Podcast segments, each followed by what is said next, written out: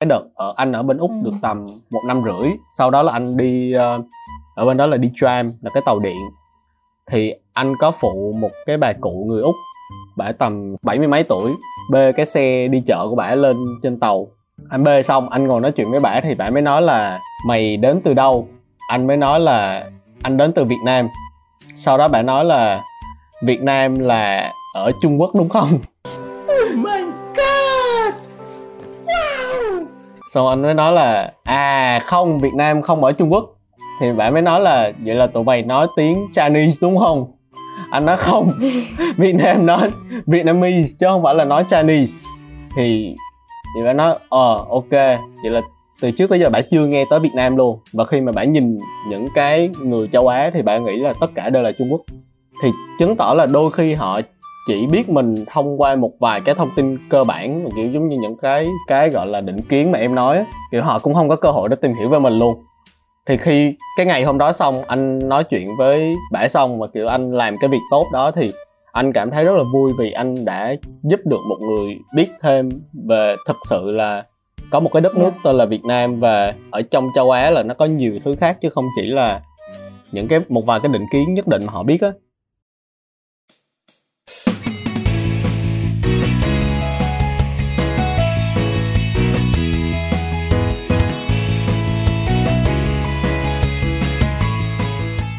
Hello, chào mừng mọi người đã trở lại với podcast Du và Học Season 4.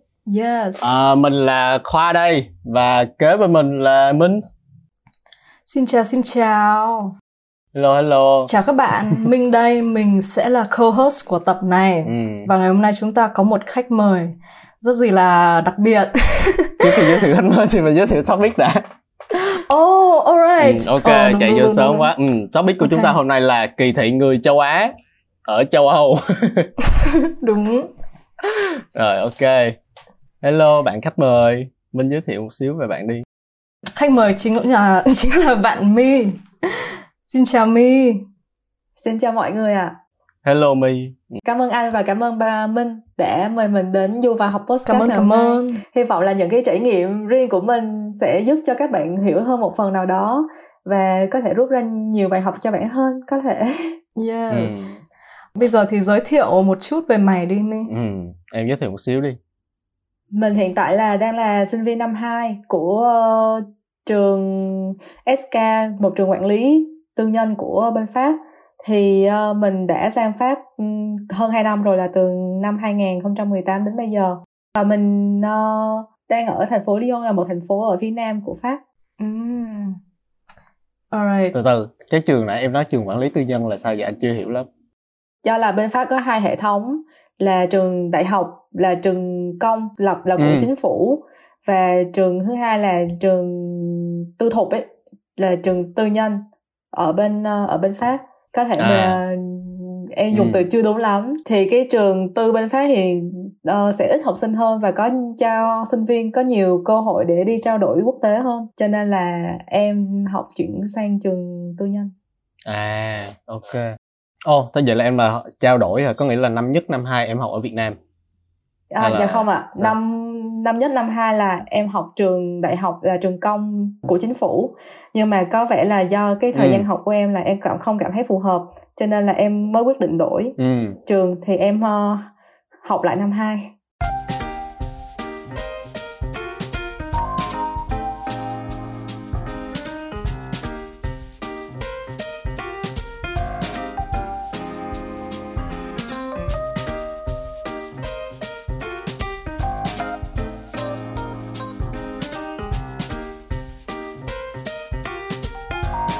Bây giờ nếu mà mày có thể chuẩn bị được 3 keywords để nói riêng về bản thân mày thì mày sẽ chọn những keywords như thế nào?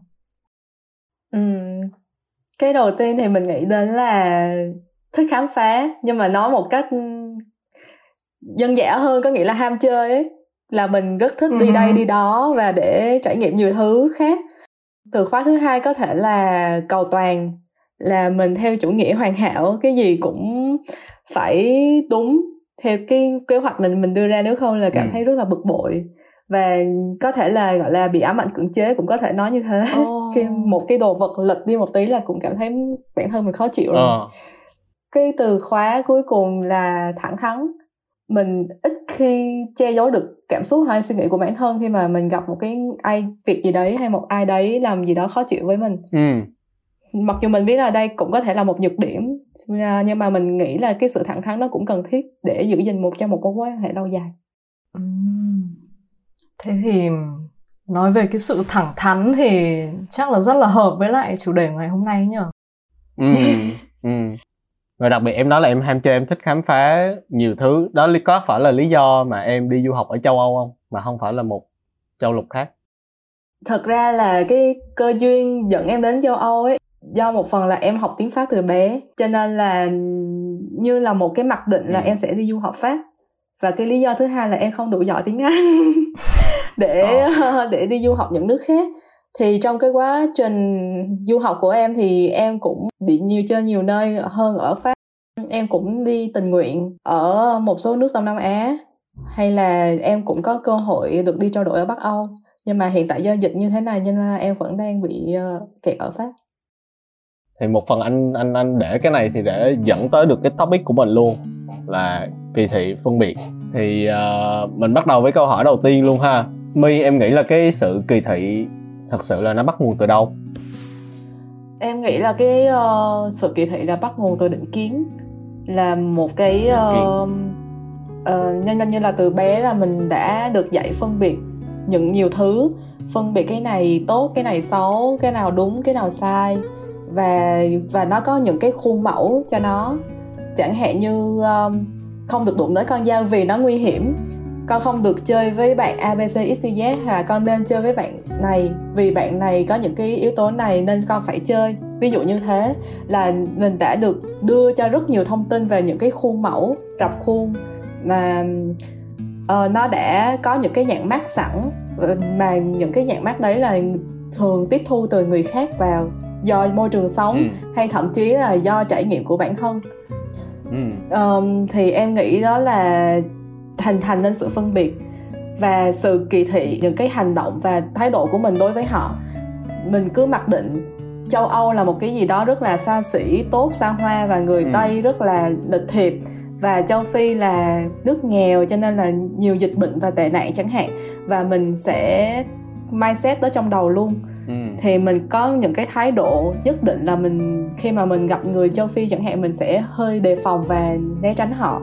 Thậm chí là có một số người chống đối họ vì họ nghĩ là những người châu Phi là thấp kém hơn mình. Em nghĩ sao về câu trả lời đó mình? Em nghĩ là câu trả lời không thể nào sâu sắc hơn. Đúng luôn á, đúng luôn. Tại vì bình thường tụi anh nói chuyện ở trên này dễ hiểu không ạ? Dễ hiểu không ạ? Không, dễ hiểu. Mấy đứa kiểu có bạn người châu Âu nhiều không? Châu Âu à? Châu Âu có. Có nhiều. Có bao giờ em hỏi thử tụi nó là tại sao lại có cái chuyện phân biệt chủng tộc không? Nghĩa là mình đặt câu hỏi thử về vấn đề đó không? Thật ra nói chuyện cũng tán gẫu với nhau là chính, cũng không quá là sâu sắc ấy, không quá là deep ấy, cho nên em cũng không hỏi. Tôi là chứng kiến những cái tình huống đấy, ví dụ qua mạng xã hội hoặc là do một vài đứa bạn nào khác kể cho em, thì tức là em mới biết mấy cái vụ đấy. Thế là em cũng không gặp trực tiếp. Em chưa bao giờ rơi vào cái tình huống đấy. Còn My thì sao? Em thì cũng có một vài bạn Tây, nhưng mà cái môi trường của em thì cũng hơi quốc tế một tí, nên là cũng có nhiều bạn đến từ nhiều nước khác và cũng đến từ nhiều châu khác ấy. Em thì không có đặt câu hỏi trực tiếp về vấn đề phân biệt chủng tộc, nhưng mà có một lần thì em có chơi một cái game là giới thiệu về bản thân như breakout game ấy, để cho mọi người hiểu rõ nhau thêm ấy. Có một câu mà em nhớ là: xin lỗi nhưng mà tao chỉ biết Việt Nam qua những cuộc chiến thôi, chứ tao không rõ về văn hóa hay của nước mày cả. Thật ra cái câu chuyện này không liên quan tới phân biệt, nhưng mà mình cũng hơi buồn một tí khi Việt Nam chưa được biết nhiều ở đất nước các bạn, ở đất nước bạn. Thì thật ra là anh nghĩ là không phải người nước ngoài nào người ta sinh ra người ta cũng hồi đã tìm hiểu về những thứ đó. Cho nên là cái chuyện mà em nói là dạ vâng, em nói là những cái quan điểm mà nó đã được quy chụp, nó được truyền từ người này sang người kia, anh nghĩ là họ chỉ biết những cái đất nước ở châu Á tới một mức độ nhất định thôi, họ không có cơ hội để tìm hiểu á. Giống như là cái đợt anh ở bên Úc được tầm 1 năm rưỡi, sau đó là anh đi ở bên đó là đi tram, là cái tàu điện, thì anh có phụ một cái bà cụ người Úc, bả tầm 70 mấy tuổi, bê cái xe đi chợ của bả lên trên tàu. Anh bê xong anh ngồi nói chuyện với bả thì bả mới nói là mày đến từ đâu, anh mới nói là anh đến từ Việt Nam. Sau đó bả nói là Việt Nam là ở Trung Quốc đúng không? Oh my god, wow. Xong anh mới nói là à không, Việt Nam không ở Trung Quốc. Thì bả mới nói là vậy là tụi mày nói tiếng Chinese đúng không? Anh nói không, Việt Nam nói Vietnamese chứ không phải là nói Chinese.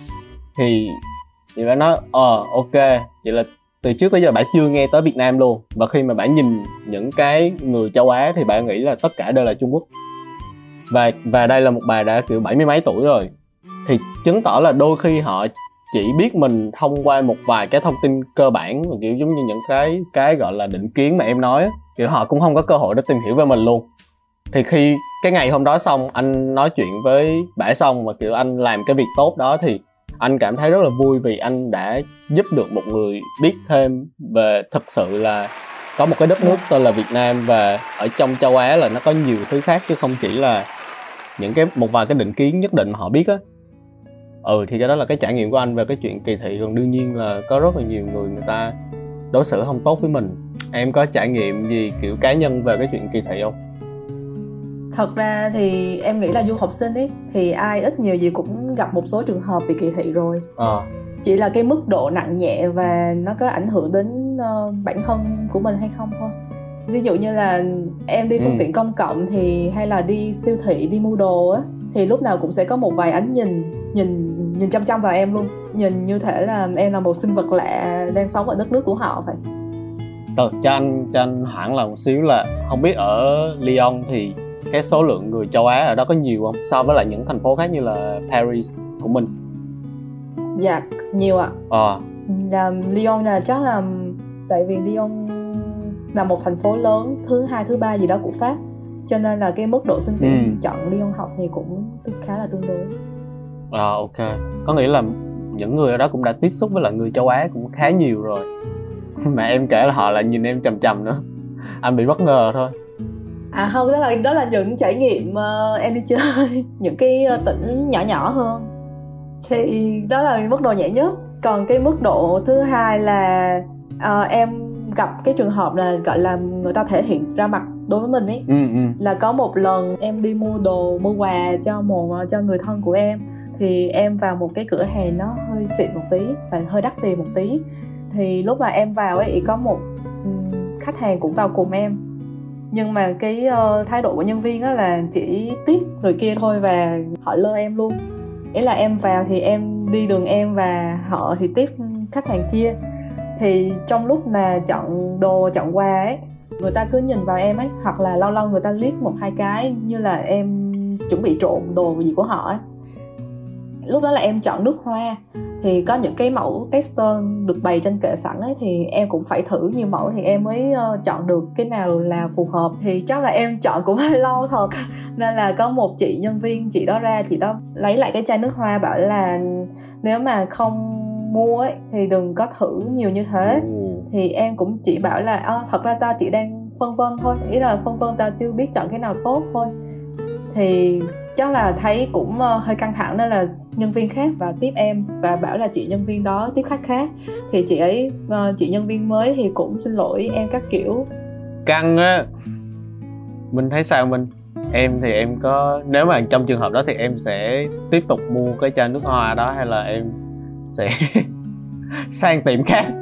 Chắc chắn là em sẽ sang tiệm khác, và em cảm thấy là kiểu bất công ấy, bởi vì kiểu người ta nói là có lửa mới có khói ấy. Nhưng đằng này kiểu mình chưa hề làm gì hết mà người ta đã có những cái thái độ kiểu tiêu cực. Không gặp anh là anh viết report luôn á, kiểu anh complain cho manager ở đó hoặc là anh gửi mail cho công ty luôn á. Nhưng mà lúc đó em có cảm thấy khó chịu mà đúng không? Dạ có, em bị sốc. Đó là lần đầu tiên mà có một người gọi là ra mặt và cảm thấy bị xúc phạm đến mình, và như là xúc phạm đến đất nước mình luôn ấy, hay là châu Á nói chung luôn, cảm thấy rất là bức xúc. Nhưng mà thôi, đó dù gì thì cũng không giải quyết được gì mà. Ý là mình cũng không thay đổi được suy nghĩ của họ. Thật sự là kiểu rất là nực cười. Không, nhưng mà một phần anh thấy là tại vì nhiều bạn khi mà đi qua đó đi du học thì mọi người đứng dưới một cái hình ảnh là một du học sinh, thì những cái quyền lợi của mình đương nhiên là sẽ không bằng những người local ở đó đúng không? Dạ. Và những cái về luật pháp đương nhiên họ sẽ được bảo vệ nhiều hơn mình, cho nên là mấy bạn luôn đứng ở một cái thế nó thấp hơn á, và mấy bạn không dám nói lên cái tiếng nói của mình nhiều. Và chính vì không nói lên cái tiếng nói của mình cho nên là những người như vậy thì họ sẽ tiếp tục cái thái độ đó, tại vì họ nghĩ là thì mình cứ làm như vậy thôi thì mấy bạn kia cũng đâu có complain gì. Thì anh cũng gặp nhiều, sau cũng có mấy đứa kiểu nó cũng làm ầm lên. Thì thật ra là số lượng đứa ở Úc kiểu nó làm ầm lên và nó được bảo vệ thì nó cũng không nhiều, nhưng mà có. Thì đa phần những cái bạn mà dám đứng lên nói như vậy thì mấy bạn sẽ bị kiểu để ý, xong rồi mọi người kia ghét, nhưng mà mấy bạn không quan tâm. Thật ra là khi mà đã nói lên được cái tiếng nói của mình thì chứng tỏ là mình cũng có quan điểm và mình cũng kiểu công bằng á. Tại sao mình đi du học ở một đất nước hiện đại phát triển mà ngay cả cái sự công bằng mà mình cũng không được có. Và có một cái nữa là em nghĩ là anh hay là Minh cũng trải qua rồi, đó là vấn đề làm việc nhóm.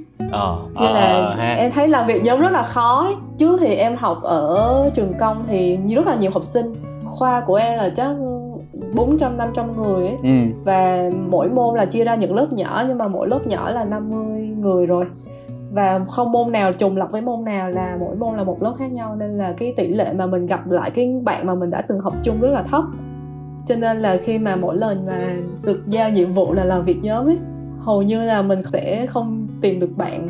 Như là em hỏi xung quanh thì ai cũng bảo là đã có nhóm rồi, và người ta không thích làm việc chung với những người châu Á nói chung hoặc là những người nước khác.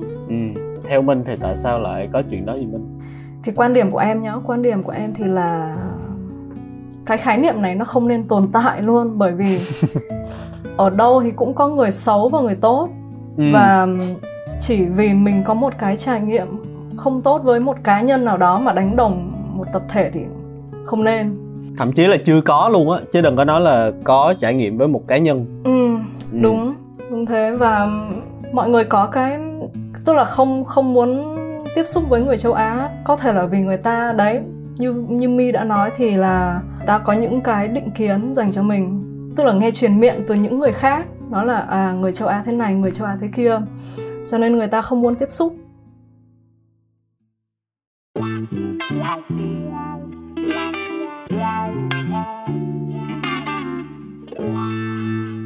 Ok Minh, em có thể là cái người host cái game ngày hôm nay. Em nói sơ qua về luật đi. Alright. Luật chơi chính là bọn tao sẽ đưa cho mày hai lựa chọn, và mày sẽ chọn một trong hai lựa chọn đấy. Ví dụ chọn giữa mùa đông hoặc là mùa thu, chọn giữa lạnh và nóng, kiểu như thế. Rồi mình bắt đầu nhé anh nhờ. Thì để anh bổ sung thêm là Minh sẽ đọc câu hỏi là option A và option B, thì mình sẽ đếm 3, 2, 1 và ba đứa mình sẽ cùng trả lời cùng một lúc. Đứa nào mà trả lời khác hai đứa còn lại thì sẽ phải giải thích lý do cho cái câu trả lời đó. Rồi, sẵn sàng chưa các bạn? Câu đầu tiên, đêm hay ngày? 3, 2, 1. Ngày. Đêm. Tại sao lại là ngày vậy? Hồi nãy như em đã nói là em là một người rất là thích đi chơi. Và có một cái điều thú vị ở bên Pháp ấy là mùa hè là cái ban ngày nó kéo dài thậm chí là đến 9-10 giờ đêm. Và đó là một cái thứ mà em cực kỳ thích, tại vì em có thể đi mà cảm giác là như là trời chưa tối và cuộc chơi chưa dừng ở đấy. Wow. Nên là em thích ban ngày hơn. Nice. Thế những cái cuộc chơi của em là cái gì mà em nói là cuộc chơi chưa dừng ở đó? cuộc chơi giống như là mình tham quan được nhiều nơi mà nó vẫn còn mở cửa, hoặc là mình có thể bắt gặp những cái khoảnh khắc như là hoàng hôn hay bình minh.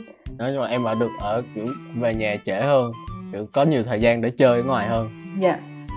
Anh cũng muốn đoán lắm tại sao mình lại trả lời đêm ấy, nhưng mà mình có muốn nói không mình? Lý do là nội tâm, bởi vì sao nhở, kiểu sáng thì đầu óc mình nó làm việc rồi, và tối thì nó sẽ là cái thời gian để mình kiểu mình suy nghĩ, kiểu mình deep một chút đấy kiểu ngồi lại và nghĩ về gọi là gì, về bản thân, về cuộc đời, những cái thứ như thế. Anh thì sao? Không, cũng đúng tại vì ban ngày là mình đã làm nhiều việc và mình gặp nhiều người rồi á, bữa tối mới là cái thời gian thật sự mà kiểu mình có thể dành cho bản thân mình được.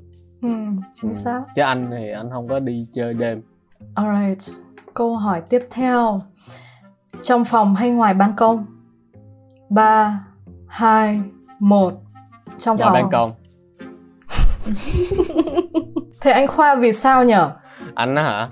Anh thì trước giờ anh luôn muốn nhà anh nó phải có ban công á. Tại vì thường thường nếu mà mình là sinh viên mình đi thuê thì mình hay thuê phòng đúng không? Mình đâu có thuê được nguyên cái nhà. Thì anh luôn muốn nhà anh nếu mà không có cái ban công được thì nó phải có cửa sổ. Thế tại sao lại là trong phòng? Trong phòng thì nó có không gian riêng cho bản thân, mình có thể làm mọi thứ mà không bị ai soi xét hay là làm phiền đến ai cả. Đúng, em cũng có chung suy nghĩ như của My. Lý do thì kiểu như mình không làm phiền đến ai và không ai làm phiền đến mình, và khi mà kín thì nó tĩnh hơn đấy, thì mình sẽ có thể tập trung. Và câu hỏi cuối cùng, Tây hay ta? 3, 2, 1. Ta. Tây.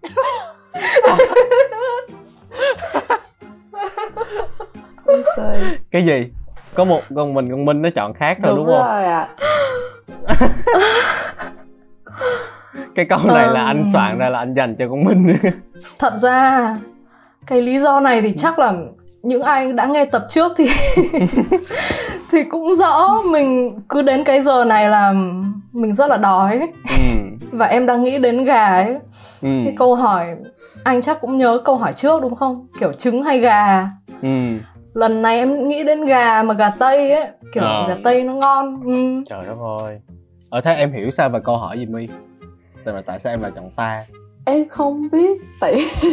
Giống như Tây hay ta giống như hỏi em là Coca hay Pepsi ấy. Nói chung là Tây hay ta thì phải tùy thuộc vào cái gì, chẳng hạn như người yêu hoặc là môi trường sống hoặc là đồ ăn. Ví dụ em hay là thì trong đầu em lúc đó là em nghĩ tới cái gì mà em lại chọn ta?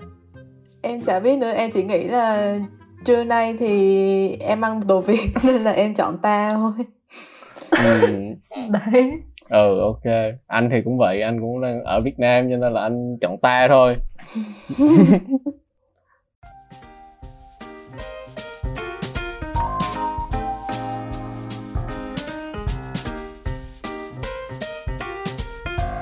Nếu các bạn thích những gì mà tụi mình làm thì hãy donate nhớ, vì điều đó sẽ tiếp cho tụi mình thêm nhiều động lực để ra nhiều content thú vị.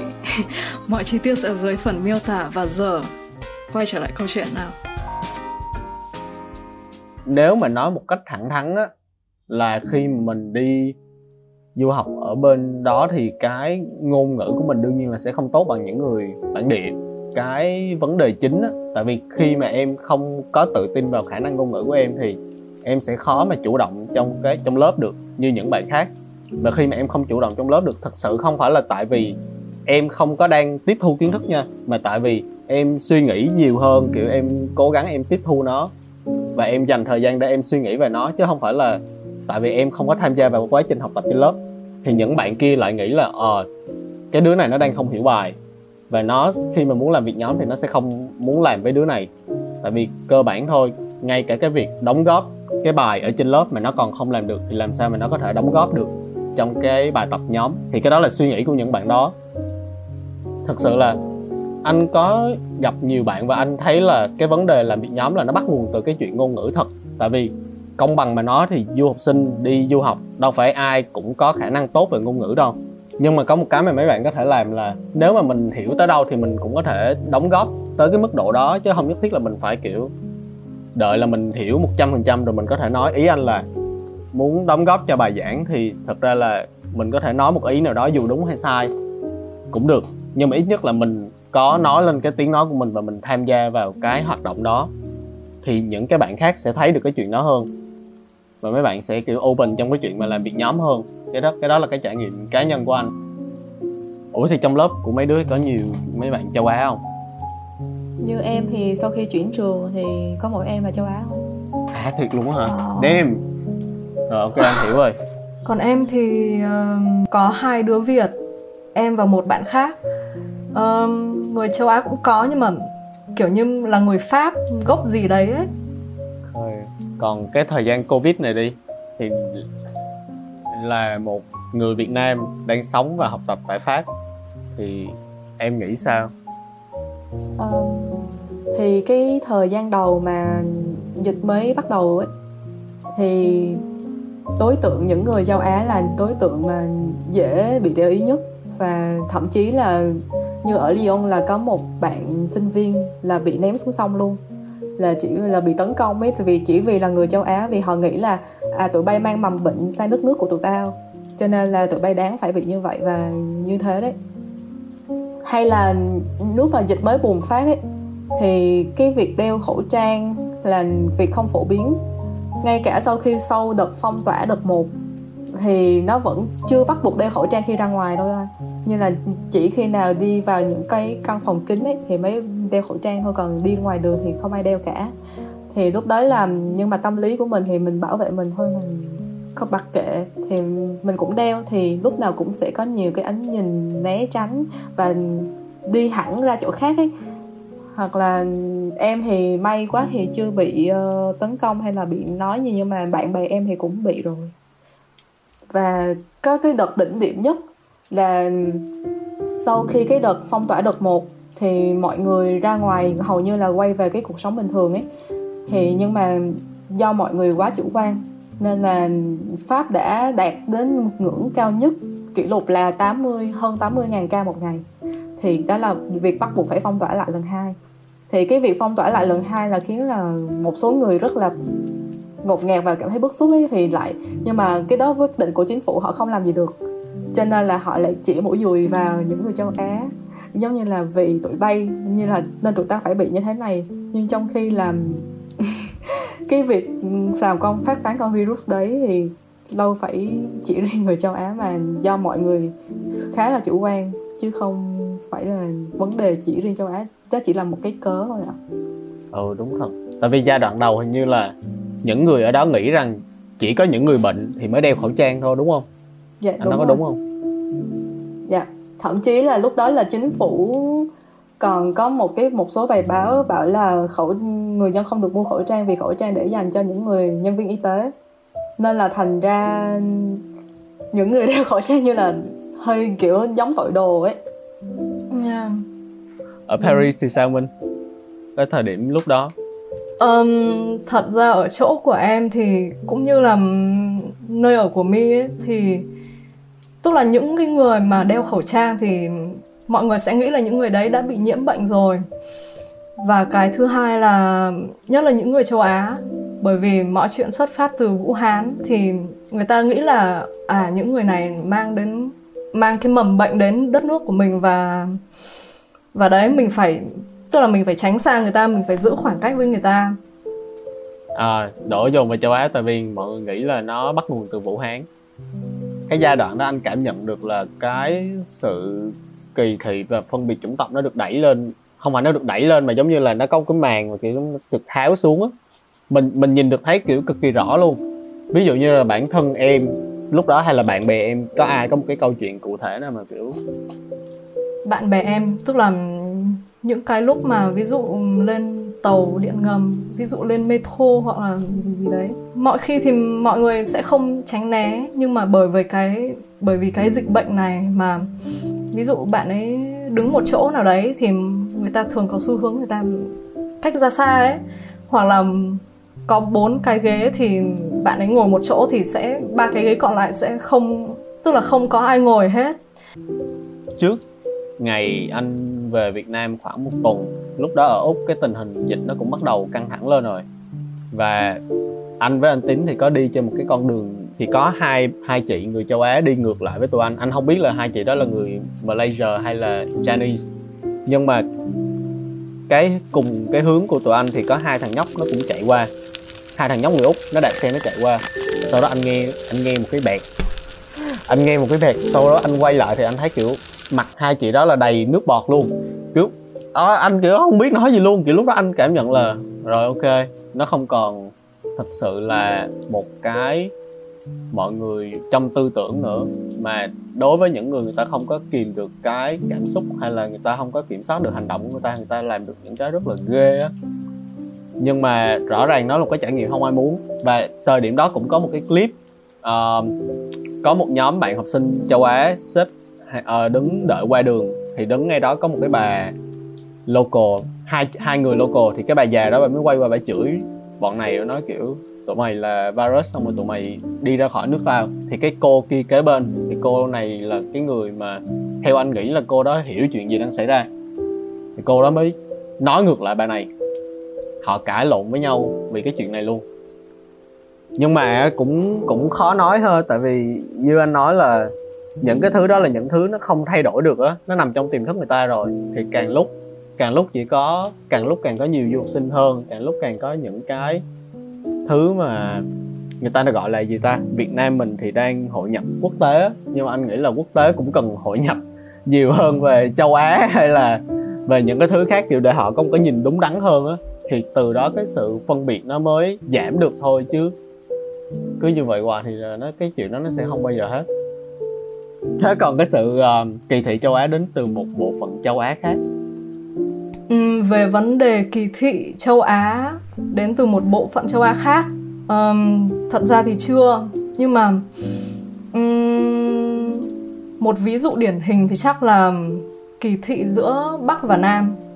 Bởi vì bản thân em sinh ra ở Hà Nội. Đấy, nếu các bạn đã nghe tập trước thì có thể biết là em sinh ra ở Hà Nội và sau đó thì chuyển vào Sài Gòn sống. Thật ra thì em cũng có thể nói kiểu accent Nam, thì đây là cái accent Nam của mình khi mà mình nói chuyện với lại bạn bè hoặc là gì đó. Còn khi mà nói chuyện với gia đình, với họ hàng ấy thì sẽ nói với cái giọng này. Và em nghĩ là một trong những cái lý do chưa bị phân biệt là bởi vì mình có thể nói accent Nam. Và thật ra em không nhớ là em đã có cái accent này từ lúc nào, nhưng mà em chỉ nhớ có thể là vì, một là vì mình biết mình có chút gì đó khác biệt và mình muốn hòa nhập, là cái thứ nhất. Cái thứ hai là thật sự cái sự phân biệt nó giữa Bắc và Nam nó rõ ràng đến nỗi em, khi đấy em là một đứa trẻ con mà còn phải kiểu ngờ ngợ ấy, thế nên là kiểu cũng từ bắt chước. Nói chung là chỉ có bản thân mình mới biết mình muốn gì và mình cần gì thì mình làm thôi á. Chứ thật ra là anh nghĩ là cái chuyện phân biệt chủng tộc nó không có đúng có sai ở đây, tại vì ngay cả họ nhiều khi họ cũng không biết được thật sự là những cái suy nghĩ của họ là đúng hay không mà, đúng không? Thì mình cần thời gian để mình chứng minh, mình cần thời gian để mình thay đổi. Và tất cả những cái du học sinh mỗi người là một phần nhỏ thôi. Ví dụ như là My nè, ở trường của em thì em là bạn châu Á duy nhất, thì là nếu em thể hiện được một cái bộ mặt tốt, em vẫn ok với tất cả mọi người, thì nhiều bạn cũng như vậy. Hay là nhiều bạn cùng nói lên tiếng nói, mỗi người thật ra cái tiếng nói của mình nó rất là nhỏ, ý là, nhưng mà nếu mà tất cả mọi người đều cùng nói thì nó sẽ có một cái ảnh hưởng nhất định. Thì tin anh đi, mỗi ngày thì cái chuyện này càng lúc nó sẽ càng được bớt thôi. Không có vấn đề gì hết, mấy bạn đi du học thì cứ đi thoải mái đi trời. Chính vì mấy bạn đi du học thì mấy bạn mới thay đổi được á, chứ nếu mà mấy bạn không đi du học, mấy bạn ở Việt Nam là cái chuyện này nó sẽ còn hoài thôi. Đi qua cứu tụi mình. Đúng. Em thì là một người rất là đơn giản. Em nghĩ là nếu mà các bạn đã xác định đi du học là các bạn cũng đã xác định được là mình sẽ ăn hành rồi. Ăn hành từ nhiều thứ lắm. Ý là phải tự lo cho cuộc sống bản thân, bị rào cản ngôn ngữ. Và nói chung là du học không chỉ để học mà nó là còn về nhiều vấn đề khác xảy ra mà mình không lường trước được. Nên là nếu mà các bạn đã xác định du học thì các bạn cũng đã nghĩ là mình sẽ chịu những thách thức và phải tự trang bị cho mình những cái kỹ năng cần thiết. Cảm ơn anh Khoa và bạn My vì một cái trò chuyện rất là sâu sắc, cực kỳ là sâu sắc, làm em đơ luôn ấy. Em thật sự em không speechless. Không, thật sự anh nghĩ là mời cũng đúng khách mời đấy. My kiểu nói được khá là nhiều câu chuyện thú vị kiểu để mọi người biết là có những cái thứ gì đang xảy ra ở bên châu Âu ngoài kia. Thì nếu mấy bạn cũng hứng thú với những cái cuộc trò chuyện thú vị như thế này thì mấy bạn có thể nghe Du và Học Podcast của tụi mình ở trên Spotify, Apple Podcast, Google Podcast, hay là xem video ở trên YouTube nè, cũng như nghe trên SoundCloud nữa. Thì tụi mình có một cái trang Facebook đó là Du và Học Podcast, cũng như là một cái cộng đồng chơi podcast ở Việt Nam. Cái group ở trên Facebook mọi người có thể tham gia vào đó. Ai đam mê làm podcast hay là muốn kiếm những người đồng đội dành cho mình thì có thể tham gia để kiếm những người cùng làm content giống mình. Và các bạn cũng có thể ủng hộ chúng mình một chút đồ uống, một tí tiền để mình gọi là mình mua được cà phê, mua được trà sữa để tụi mình có thể nhâm nhi và làm content hay nhá. Tất cả các link để ở phần mô tả. Mấy bạn check phần mô tả nha. Rồi ok, cảm ơn Minh, cảm ơn My. Chúc hai bạn có một ngày tuyệt vời. Chúc mọi người có một ngày tuyệt vời. Hẹn gặp lại mọi người vào tập lần sau. Bye bye.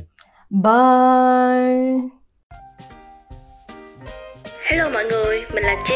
Mình phụ trách mảng marketing của Du và Học. Mình là Song Hà, mình đang phụ trách mảng copywriter. Mình tên là Liên Ngân, mình đang phụ trách mảng design. Mình tên là Nhân, đang phụ trách mảng design của Du và Học Podcast. Mình là Nghi, là một trong những người được Du và Học nhận nuôi. Mình đảm nhận việc viết content cùng với các bạn khác cho Du và Học. Hẹn gặp lại các bạn vào những tập tiếp theo nha.